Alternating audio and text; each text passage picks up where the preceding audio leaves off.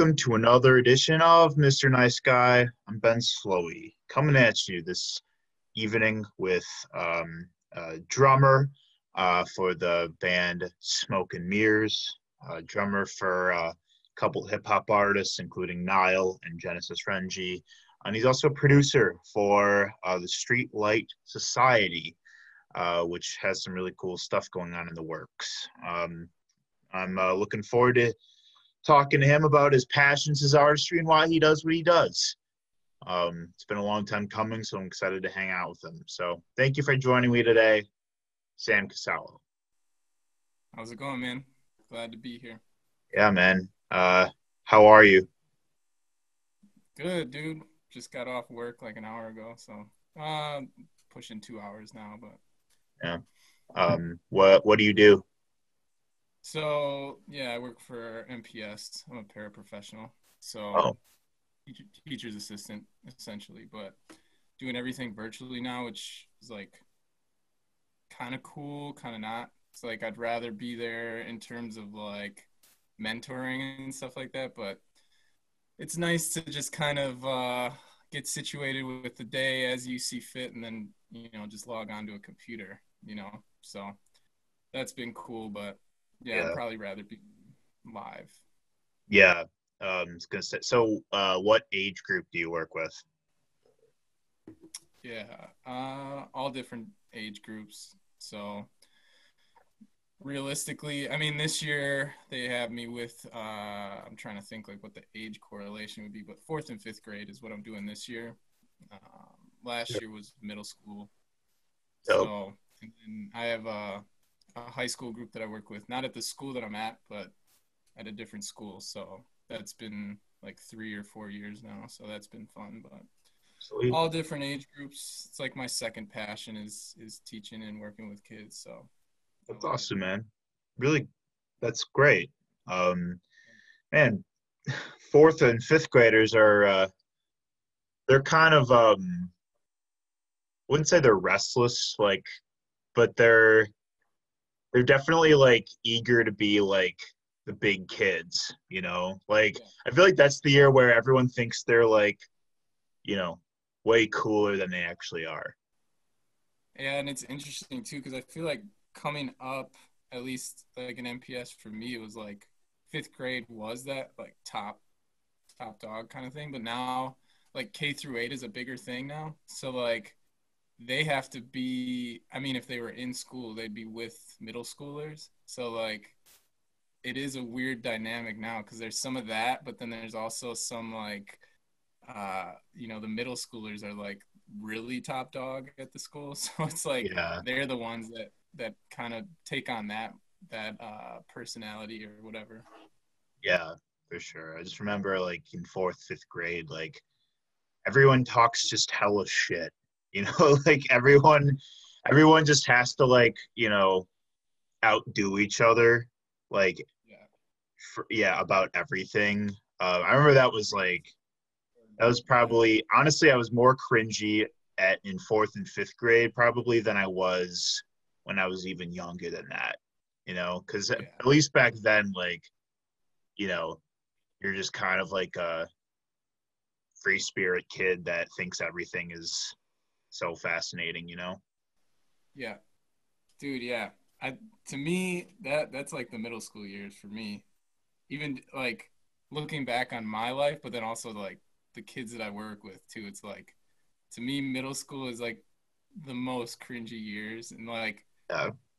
there's some just like you know awkward things that are said or like whatever and they're starting to get into their like you know what they what they really like you know and like what they you know who they really are or whatever but it's still that awkward in between stage of like you know still trying to please everybody and still trying to you know maneuver around but i feel like the shit talking is just across the board though like Oh all the kids like yeah like i've worked with first graders that are just like better at i guess for them talking trash than than some of the older kids but yeah. Middle school, yeah. I mean, definitely cringy too, but it's like a, I feel like for me, middle school was like not so much like I thought I was like a lot cooler than I actually was, like I did in fourth and fifth grade. But in middle school was kind of like when I started noticing girls and uh, just had no no concept of like what to do or say in the presence of them and uh, i remember like you know i when i was like first making friends that like actually talked to girls and they tried to they like kind of like recruited me to like you know look to like buy like cooler clothes and like buy Axe and like you know to yeah but um to no avail. Middle school was still pretty terrible. Yeah i i can say the same. I like not terrible necessarily but just like definitely like if i go back and i'm like you know you look through your old yearbooks or whatever like i don't have any of my middle school yearbooks i don't know what happened to them but i'm i'm pretty sure there's like a reason for it you know what i mean like maybe in like high school or like I don't know. I was like, what the hell yeah. is going on here? Yeah. All my middle school yearbooks are like just have hags and hackus, you know, just written it all over it from like everybody. um yeah. Um I do kind of miss that. Like my high school is so big that we didn't get our yearbooks until like the year after like yeah because it took that long to make but it's i'm sure it's really interesting like working with kids that are like you know in those like adolescent ages because you see a lot like you know you kind of like you empathize with them because you went through that not too long ago like being a kid and yeah you kind of just like get what they're going through you know? Yeah and there's like definite definite like similarities you know like you're talking about but like too because the age is so close that like I don't know people always throw around like you know like that this generation is so much different or whatever and it's like to me not really. I mean like other than some like technological advances and things like that like of course you can say that but like dude in terms of what we're talking about like just the actual socializing and stuff it's like pretty much the same man like people kids still i mean unfortunately kids still getting bullied like crazy, but also like kids still having a blast at being kids, you know. So like to me, yeah. it's it's reminiscent of of when I went to school, and I'm sure like what it looked like when you were at school too. So I mm-hmm. that's one thing that always sticks out is when people are like, yeah, this generation like they're they're gonna be lazy or they're entitled or whatever. It's like I think most kids are are pretty entitled. Like most kids yeah. have that sense of like the world is their oyster and everything is theirs, you know. Yeah, and and that's and honestly i mean that's kind of human nature like you know like you said like that's all across the board i mean before before there was all this technology to like provide people information like instantaneously i mean there were still people like you know older generations that expected everyone else to like do things for them or you know so it's like the entitlement is just that's i think that's human nature and it comes with like class consciousness yeah. but um so are the, are the kids like behaving over zoom? You know like i know that's been like a big old meme is like kids getting punished like over zoom when they're already in their own house. Like well, like honestly like it's it's been surprisingly like so last week was the first week. And like so because for me like i'm at this point my job is really just to sit in on the classes and if the teacher needs anything then fine. But you know mostly i'm just monitoring and small groups kind of thing but like dude the teachers have done like an amazing job you know like in terms of the kids are into it too and like they've done the best with what they have i guess you know like it's a shitty situation for everyone involved but they've done a pretty good job, at least where I'm at. Like I can't speak for every school, but you know where I'm at, they've been pretty good. I mean, you still get to like every once in a while you'll see a kid screen and like their little brother will start wrestling them in the middle of the the lesson or whatever. Yeah. Like, but I mean, to me, like I can deal with that as long as the kids like it's not like a group of kids like anarchy, you know, like they're just unmuting their mics all at the same time and whatever. Like the teachers have a pretty good grip on everything that's good. That's good. Um, yeah, I mean, it, it's you know how everyone memes everything these days. Yeah. Like it just becomes everything is some level of uh, you know, everything has like the capacity to be mocked these days. Anyway, Sam. So what we talk about on Mr. Nice Guy, we examine love and fear, passion and creativity, and um, you know, drummers are typically like some of the most difficult. Uh, band members to recruit because there's like a shortage of drummers everywhere and that's why a lot of drummers play in several different projects at once um so yeah like the first time i think i i don't know if we met in person but i do remember like you know i've seen you drum with um with genesis before. I think it was at the 88.9 awards like two years ago. Um that was when i like first knew of you. Um but then like first time we ever actually like spoke and interacted was um I, I, think we did in passing a couple times, but we really actually talked when I talked to you for breaking and entering at the Smoke and Mirrors show. Um, I want to say it might have been. Was it in January? It was. It was last winter. Yeah, it must have been because I think we had another gig. The reason I remember like kind of the timeline is just because we had another gig lined up there, and then the pandemic hit like that week. So that, and I think we had played there the month before, so it had to have been February, I think. Like okay. Late yeah. February or something like that. Yeah. Okay. Yeah. It was. It was last winter, and it was at Boone and Crockett, and I'd never seen a show there actually. Like I've only just been there to get shit faced, but um, but it was cool to actually see live music there and um, hear a little bit about your guys' project. Um, so, yeah, man. Uh, I guess we'll we'll start here, Sam. Where where are you originally from? So I'm yeah born and raised in Milwaukee, and then yeah went to school here, went to school at UWM. So yeah, I'm a Milwaukee kid. Dope. I I'm originally from the Chicago area, but I came up here for UWM. Um, what years did you go to UWM? Was it 2014 to 18? Oh, okay. So yeah, I graduated in 2014. So you were you were coming right as I was going. Yeah, yeah. Apparently, apparently, um, yeah. So, um, so yeah. I guess tell me a little bit about when you started uh, you know playing music like when you were younger like when did it all start sure um so i think started when i was like seven or eight it was one of the two i was i know i was in like third grade and then uh started with mps like their whole rec department has like music lessons and shit so i took like the my parents enrolled me i think like most kids at that age are taking like piano or something like that so I was doing that through school and I just like absolutely hated it. But my parents like really wanted me to do music. Like they were like, you know, choose another instrument or something like that.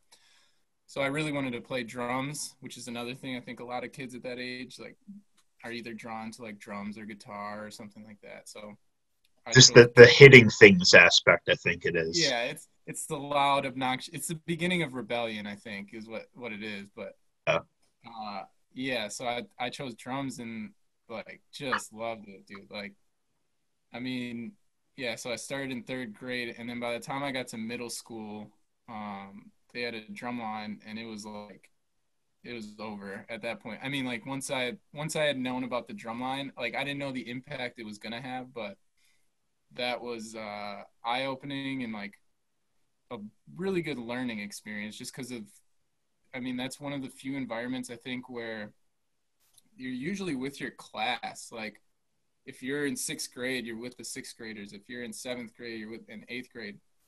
Whereas, like things like drumline and you know, I'd probably say like cheerleading or something like that, where it's like you're really mixing all the grades together, and so yeah. it was such a diverse environment for for me and and just like learning from older kids and then becoming one of those older kids and then being able to teach. And it's like it, it really taught me that like le- leading and following are like they go hand in hand you know? Because like i couldn't have I couldn't have done drumline if I wasn't following somebody else, but I also couldn't have done it if I wasn't leading at some point either. So I would say drumline was like the biggest biggest influence in like my band directors during that time as well. But Oh. um, so yeah, that's how I kind of sparked that I knew drumming was gonna have a big impact on my life, or at least that's what I wanted to do. Where'd you go to high school? So I went to uh, King on the north side. Of Oh, yeah. Milwaukee. Oh, yeah. Yeah. So beyond uh, um, high school, so you went to UWM. Uh, did you study music? No, I was actually um so a lot of like the programs in high school that I was in, like behind the scenes or whatever when we were seniors, like trying to figure out where we wanted to go for school and stuff like that.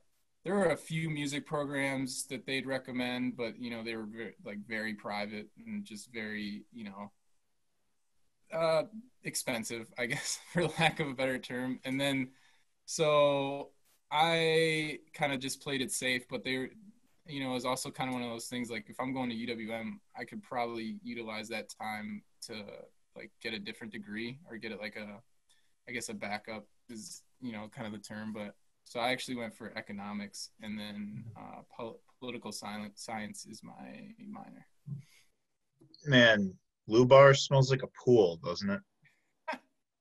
Dude, you know what's funny? I try and forget most of my experience at UWM, but like, uh, yeah, I and then also there. What are those old buildings on, um, like the Merrill? Is that the Merrill Yeah. building? The- Merrill, Holton, and uh, Johnston Hall. Yeah. There was like I don't know if there was mold in the walls, but like at one of the entrances, like the main entrance to like the one of the side ones, always like I hated it because I'd walk in and be like, dude, what is like why does it smell like that? And it was definitely like something to do with the structure. Like it was only in that spot and then it just like go away. But yeah, that's my that's my uh, smelling memory of, of UWM. But uh, yeah, that's fair. I didn't hate it. I think just to me, I was trying to like get done with college as fast as possible because I knew that like I wasn't, I wasn't there for like a career necessarily. I was more just like trying to get, like I said, the backup plan or whatever, and ended up doing that and getting out. Yeah. Yeah. I hear you. I, I look back. Actually had an episode last night where my guest and I were talking about like college and like whether or not it was like some people don't value it so much. Um, some people just don't feel like it's for them. Like I definitely value my college experience and I'm glad I went. I met, you know, a lot of great people and I learned a lot, but yeah, it's just like I feel like the whole concept of like, especially when you're a liberal arts degree like I was, like What was your degree? journalism. Yeah. Um, but I minored in psych and com, the Oh, dual no. minor. But um, yeah, like it just like it's not you don't have much guarantee with college with a liberal arts degree. Like, I mean, jobs look like, but it's just so competitive. So honestly, like the best thing you can do, which is kind of exactly what I ended up doing, was like going the DIY route for a while until you get picked up by somewhere that pays you. you know, Absolutely. Do you, uh, when you went there, because didn't the journalism program kind of change up a bit? I don't know if that happened while you were there before, but didn't they kind of, did they end up getting rid of it with some of the cuts or was it? um, they did get they changed it. Um, yeah, I mean, budget cuts happened like within like my first two years actually, and then um, there I don't know if the the there was one staff member that left and he was like the big broadcasting guy and I was broadcasting. And so they kind of like had to change the whole program and change the courses up a lot. And um yeah uh our the journalism program like i mean it was resourceful but there are i mean there's definitely ways it could have been improved um you know like i feel like it's very theory based rather than you know, really pushing for hands-on work. You know, like I and that's ultimately what gets you jobs. Um, is like the hands-on, like more um like uh technical aspects. But, but yeah, I mean, got my degree. I know how to write. so Well, and so you went there during the election too. That must have been like, man, Sam, if I, dude, the day after Trump won the election was the single most depressing day of school ever. Yeah. We don't have to talk much about it, but I'm just saying, like, being in the journalism field, I feel like that'd be pretty wild, like the classes yeah. and stuff. Cause, oh yeah, we had to go around that morning the morning after he won, we had to go around the, the UWM union and ask people about their reactions. And yeah. to, to, to ask people that are literally like living in fear, treating them for, as a grade. Yeah, like a study or whatever. Yeah. yeah, it sucks. As a subject of your of your study, yeah. Um, so um, did you were you still drumming a lot, playing music when you were in school?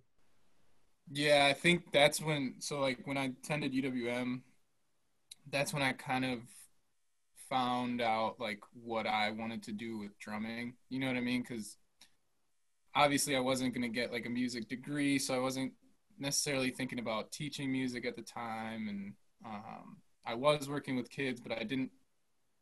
I don't know. Didn't put two and two together. There it was kind of just like, well, I'll teach kids, and then I'll also you know do music because I felt it was like my thing or whatever, you know. But uh, so then yeah, just kind of played around in some like jazz groups, and actually, um, there's a group called the Milwaukee Jazz Vision that started when I was in college, and that's run by Jamie Breiwick, who's like a mm. trumpet player. Really awesome dude, and like super just like his foresight on a lot of things is just like very he wants to help out. He's also a teacher himself, so like you know he's got that kind of tinge to whatever he's doing, and and yeah. I really liked what he was doing with that group. They were like providing just outlets um, for people to who were my age, like underage at the time, to play, and then um, also just like for youth uh, under me as well. But anyway, so yeah, that kind of started with just like some jam sessions every week, and like we were we were hosting, you know, one jam session a week for a lot of the jazz players. Yeah. And that kind of like sparked an idea for me to just like, you know, start kind of going into hip hop and stuff like that, or at least the music, not necessarily just hip hop, but music that I kind of like to listen to more. Um, not that I didn't like jazz, but also liked other stuff too. So, um, yeah, so I started a group in like 2013 or so that was kind of just like live instrumentation for uh, a lot of rappers or we would host these monthly shows where um, like uh at that Von Alexander at that time. Shout out to Vonnie. Yeah. Uh and like different artists from Milwaukee would come in and we would learn their music in about a month's time and then they would put on we would put on a show at the end of that month with their music with like a full live band and all that stuff. And then I guess that's kind of why now I I do like just at least on drums or whatever playing behind like a Genesis renji or a Nile or whatever just cuz it it's kind of like that same same vibe but yeah I'd say 2013 was kind of when I started to figure out like jazz and hip hop can coexist at least in Milwaukee's scene. And I think it had before that, but just in my mind, you know. Yeah, I, I, I mean, definitely, like, you know, obviously, hip hop um, originated, like, was heavily like inspired by jazz and mm-hmm. that kind of stuff. So, like, they definitely go hand in hand. Um, so, um, as the years went on, like, uh, did you just kind of like keep playing like on the side from work? Yeah, exactly. So it was really just like a, a relationship where I would. Um, so at that time, I think I was with the Boys and Girls Club, and so I'd work for them, and then I would do whatever gigs or whatever were after work or rehearsals and stuff like that. Um, and then yeah, now I'm kind of just doing the same thing, but just a little bit more, you know, refined. And I I don't want to use the term selfish, but it's in that turn in in that lane where I have learned how to turn my my two passions for teaching and music into, you know, have them coexist a little bit better. So that's that's kind of what I've been working on. Nothing nothing too dramatic, but it's it gets the job done, you know. Yeah. Yeah, definitely. Um so how did um how did smoke and mirrors kind of uh form? Yeah, right. So um that's actually it ties in a lot because uh, I met Gabe at who is the organ player slash bassist, but he does both. Um, at a jam session at Rochambo, actually. And oh wow! Was, yeah, believe it or not, that was in like 2014 or 2013 as well. And then, actually, that it might have been even earlier, like 2012. But regardless, uh, we did like the jam sessions for a while and me and gabe just kind of vibed like as people. I mean like we were just good friends and he was a drummer slash you know keyboard player obviously and he was just a cool guy. So we kept in touch and then uh, like two years ago he hit me up. He said do you want to start rehearsing? I got a funk outfit that i'd like to try out. And i was like yeah sure i'm not really doing much. So uh, yeah, that's pretty much as simple as that. And then like Pete, the saxophone player, just knew Gabe through kind of like another tangent of I think Gabe's college life. So yeah, Gabe kind of brought that one together, and I'm kind of glad he did because we're doing a lot of fun music that I really like playing. So yeah, for sure, totally. Um, yeah, shout out to Gabe. He used to I used to see him walking his dog like on the corner of my last house all the time, like right by Circle A.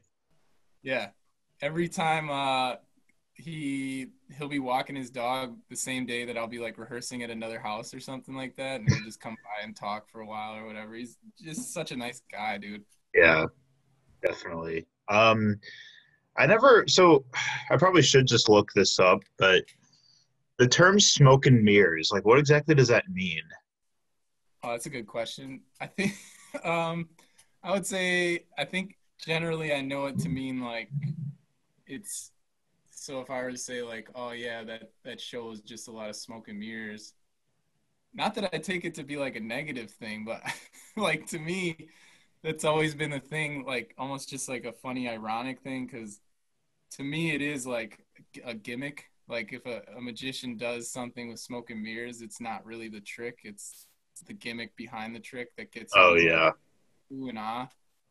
And there's not many gimmicks with us. I i mean gabe gabe uses a loop pedal so maybe that's like the smoke and mirrors behind it. Maybe that's what he had in mind. And it it works but yeah i don't i don't know.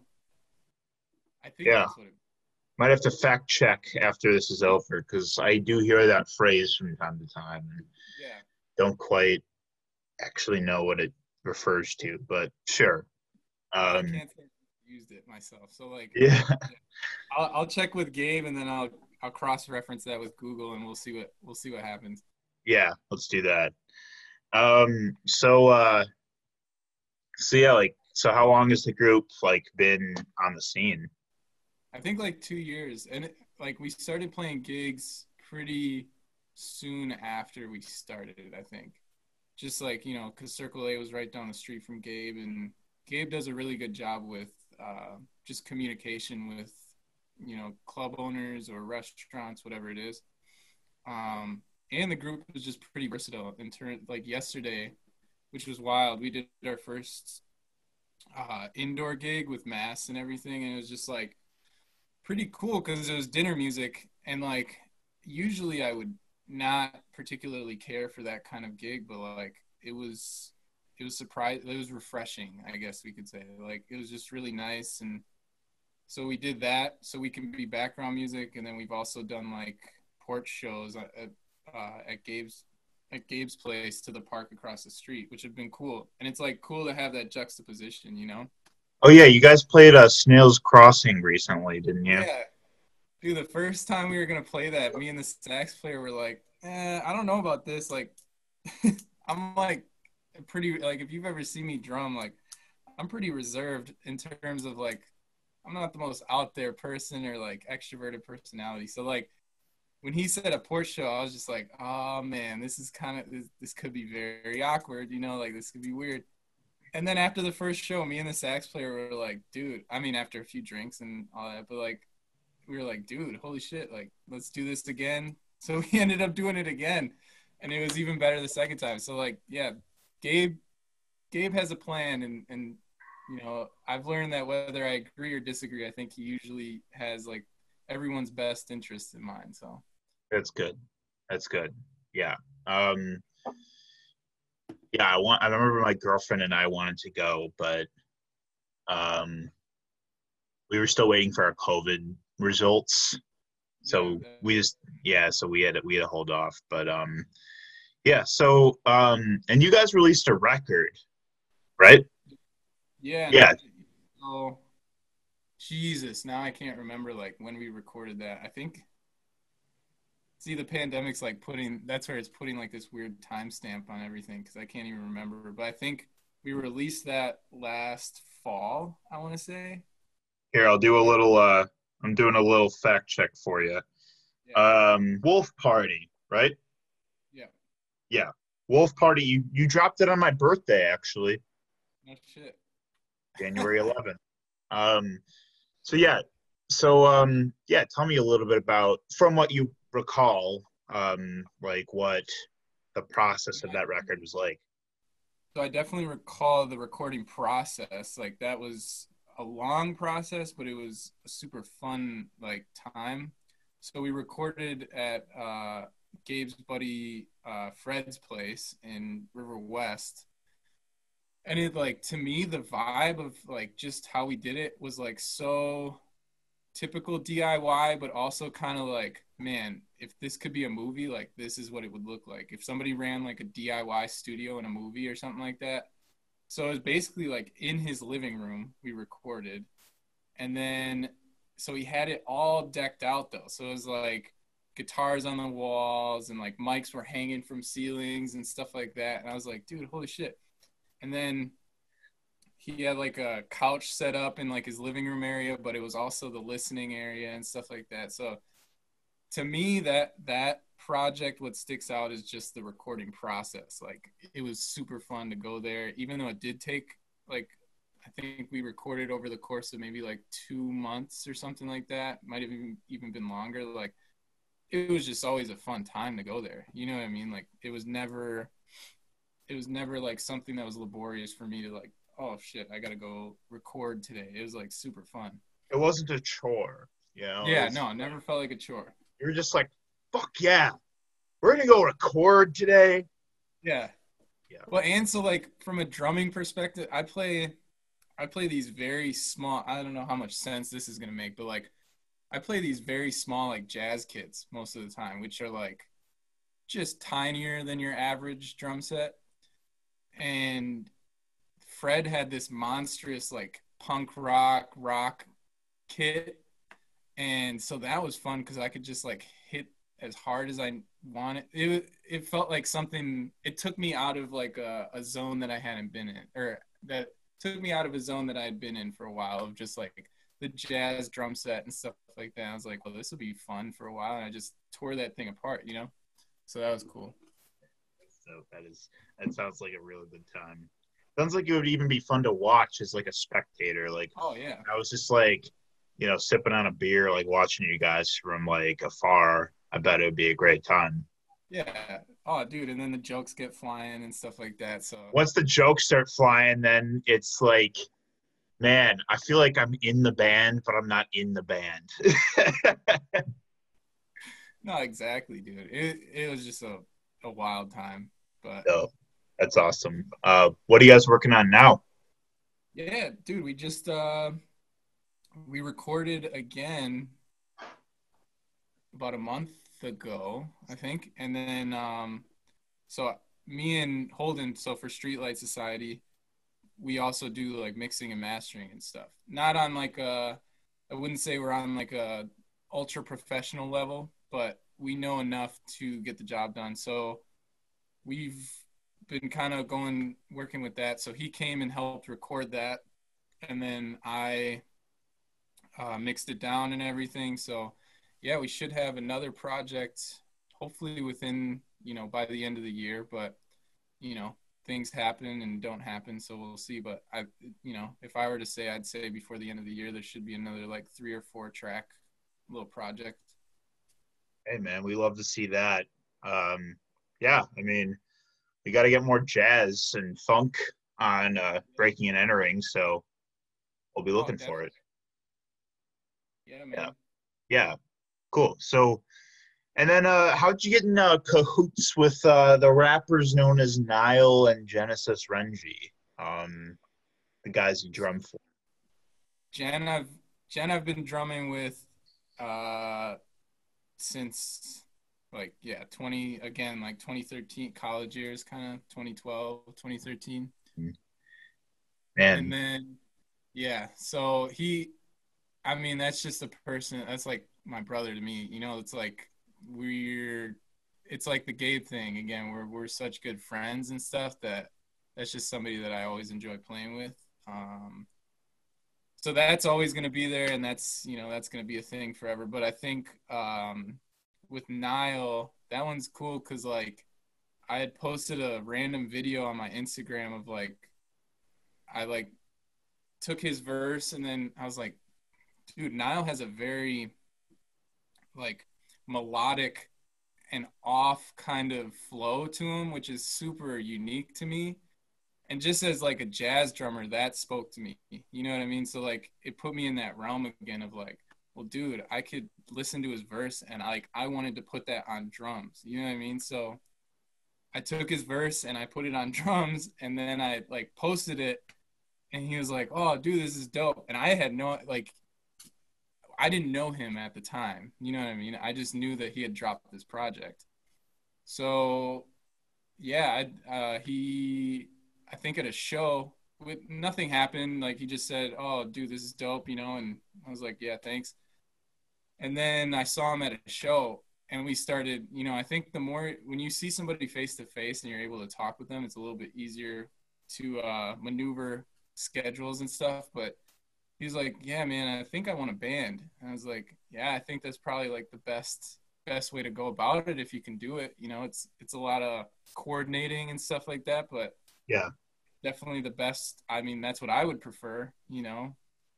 And uh, so he made it happen. And so we play with uh, jane and jeanette. Jeanette's the bass player and jane is like an extremely talented multi-instrumentalist. So he made it happen and that was like so that's been really cool too to play with like live instrumentation behind a rapper again totally that's so cool man i'm i'm glad that uh I'm glad that you could be involved with Nile. Like he's Nile's one of the most interesting rappers in the scene. Like he's got such a like like um pretty experimental and like just different take on hip hop music, but he's got but he brings that with such a like really like intense passion and like I've talked to him a couple times about it and he's very very like fervent on bringing the most energy, even if it's like five people in the crowd. Like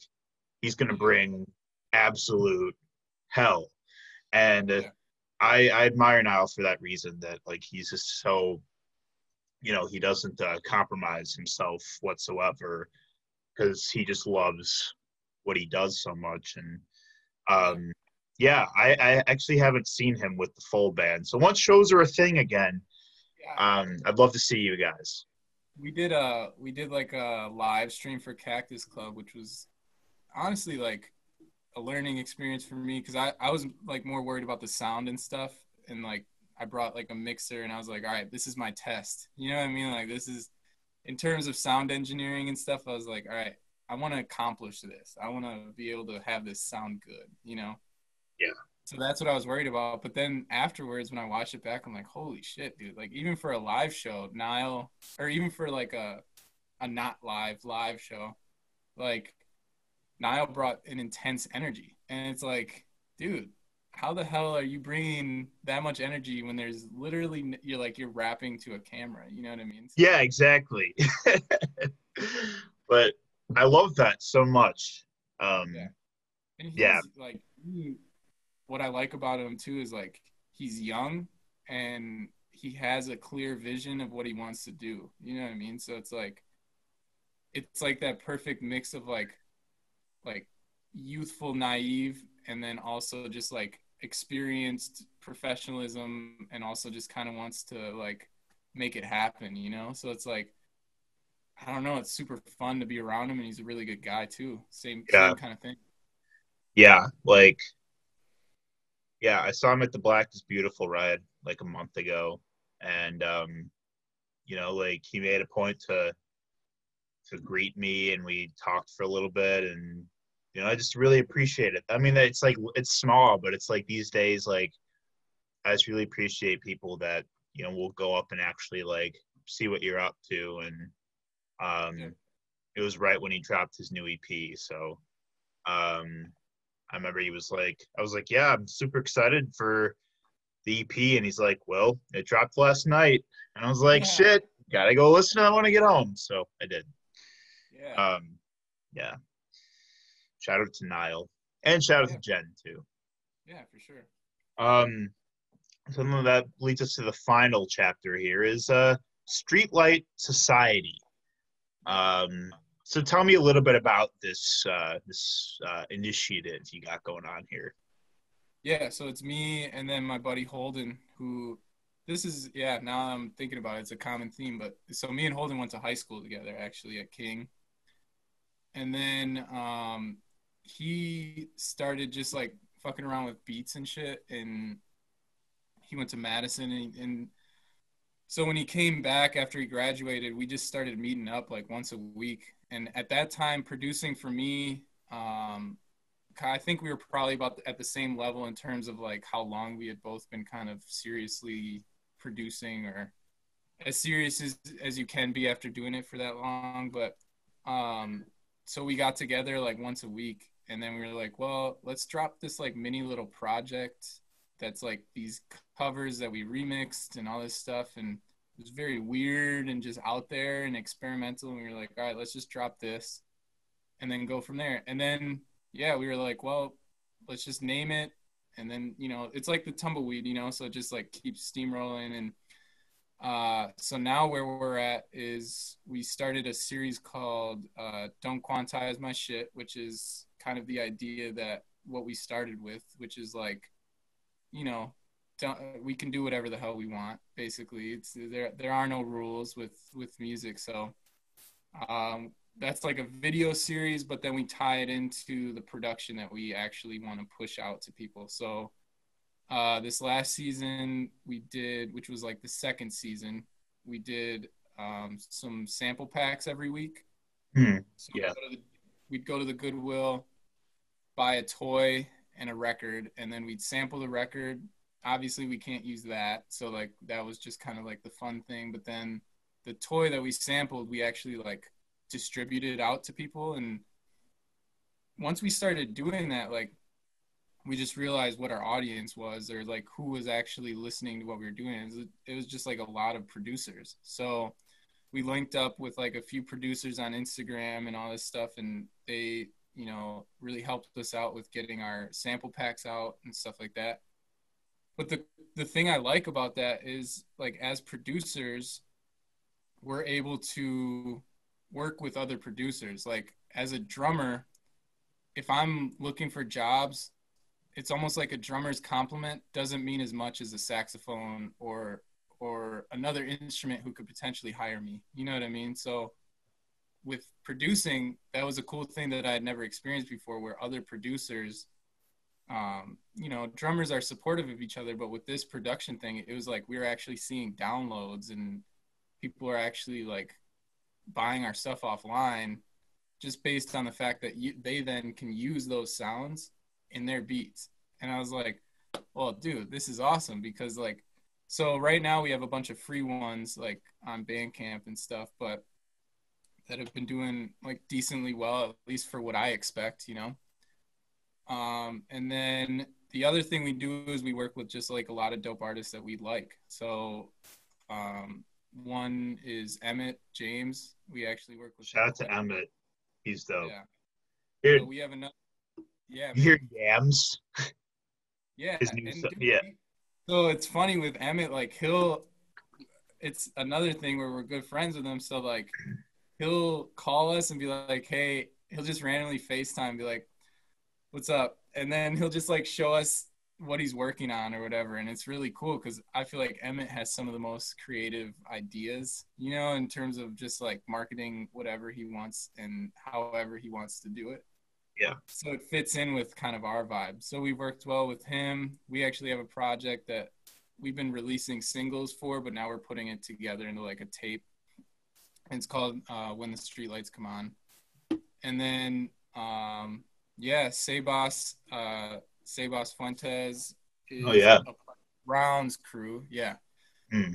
Probably should have mentioned Brown's crew first, but yeah, Brown's crew, and he's been just kind of meeting up with us and and uh, like making just music, you know, and a Yeah. lot of it too is just chilling and talking. About, I mean, the world's a fucked up place right now, and it's just crazy. So, a lot of it is just talking about a lot of that shit and and airing that out, and then saying, all right, let's make some music now. like let's Yeah. let's do something that we enjoy and whatever. So yeah, we've been working with a few artists, uh, and Jen. Obviously, we work with Jen too, and he's always, like I said, he's always kind of a staple. Um, Maul himself as well is going to be Love um, Maul, dude. Maul's one of the kindest, most genuine dudes I know.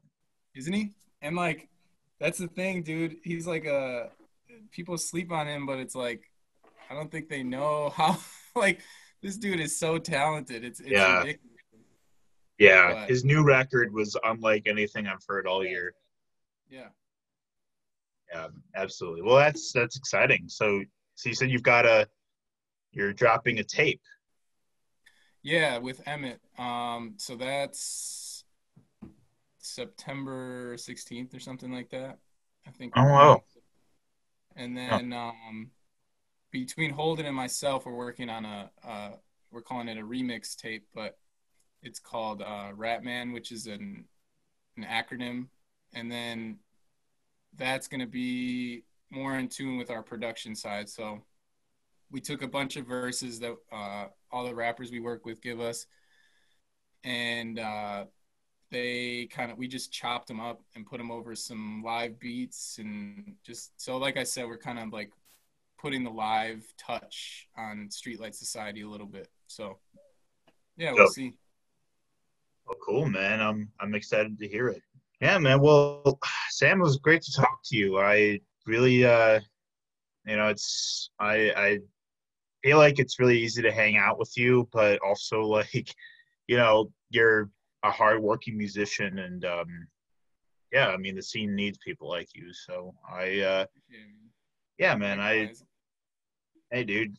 I mean, if it weren't for something like this, I'd go crazy. right. yeah, especially with everything going on this year. So, so as we're uh, closing up here, uh, Sam, tell me what keeps you up at night. Oh man, everything going on. Every, Yeah, all the crazy going on right now. yeah, that's that's legit. I Actually, mean, that's, last I, I can specify it. Last night it was, uh, or sorry, yeah, the night before last it was the Bucks. But oh yeah, yeah, Giannis is gonna stay. He said he's gonna stay. yeah. No, he's in. He's in. Yeah. Yeah. um, what puts you to sleep? Oh man, knowing that tomorrow is another day. Simple as that. Yeah, Whatever's I mean, in the past, dude, it doesn't matter. I think tomorrow, at least there's tomorrow. Same thing that keeps me up is the same thing that uh, lets me go to bed at some point. oh yeah, man. Yeah, I mean, it may be corny, but it is valid as fuck. Tomorrow is another day. Yes. Thank you so much for being on the show, Sam. Um, yeah, I look. You bet, man. I look forward to hearing the new Smoke and, Re- Smoke and Mirrors record, as well as the Streetlight Society tape with Emmett James and the remix tape from you guys. Um, for everyone watching, I'll be posting links to uh, the music, the projects that Sam Casala is involved in. And uh, thank you for watching, Mr. Nice Guy. As always, we'll see you next time.